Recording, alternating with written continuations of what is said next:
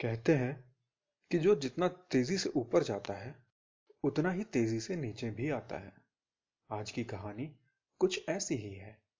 एक व्यक्ति radio repair shop से बहुत तेज़ी से बढ़ता हुआ एक स्टेट का होम मिनिस्टर बना और उसी तेज़ी से वो जेल की काल कोठरी तक पहुँचा।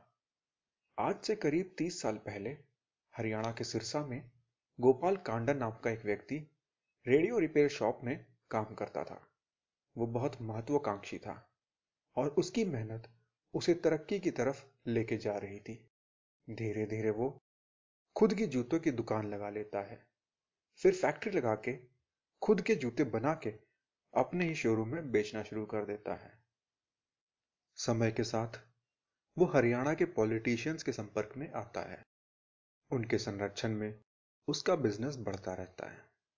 जल्दी ही वो 40 कंपनियों का मालिक बन जाता है। उसका अपना स्कूल, कॉलेज और एयरलाइन सब होता है।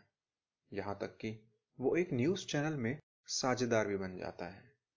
गोपाल कांडा तीन एरोप्लेन खरीद के अपनी एयरलाइन एमडीएलआर नाम से खोलता है और उसके कैबिन क्रू और एयर होस्टेस के इंटरव्यू अपनी देख रेख में चालू करता है। दिल्ली की रहने वाली सत्रह साल की twelfth pass Geetika Sharma MDLR में एयर होस्टेस बनने के लिए इंटरव्यू देने जाती है। और गोपाल कांडा, उस पर फिदा होके उसे नौकरी दे देता है।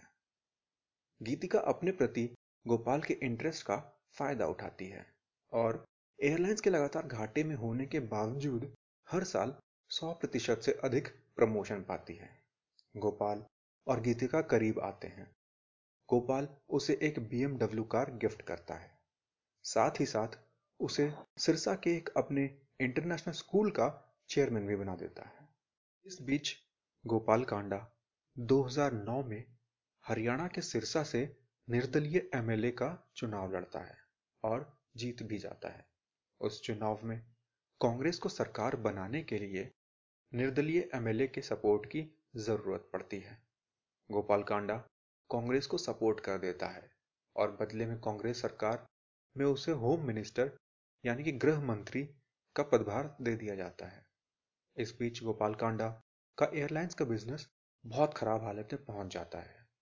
तीन में से उसके दो प्लेन हमेशा दिल्ली एयरपोर्ट पे खड़े ही रहते थे।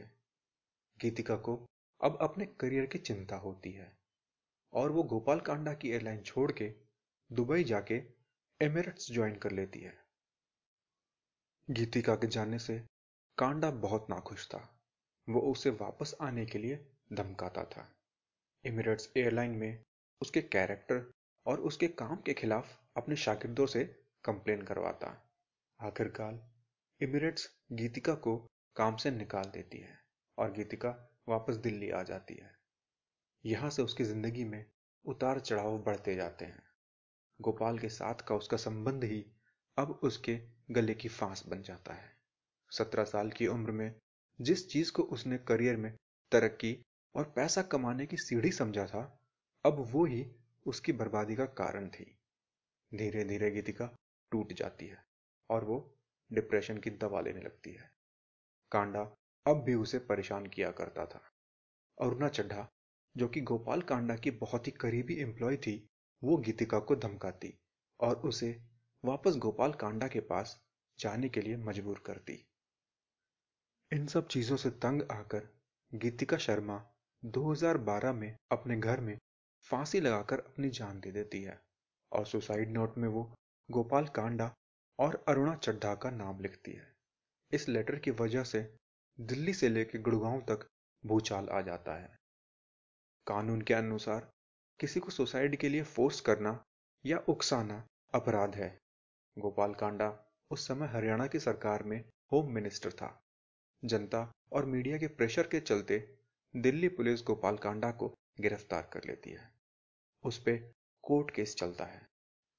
फ़िलहाल गोपाल कांडा बेल पे है और बार बार सिरसा से चुनाव लड़ भी रहा है और जीत भी रहा है।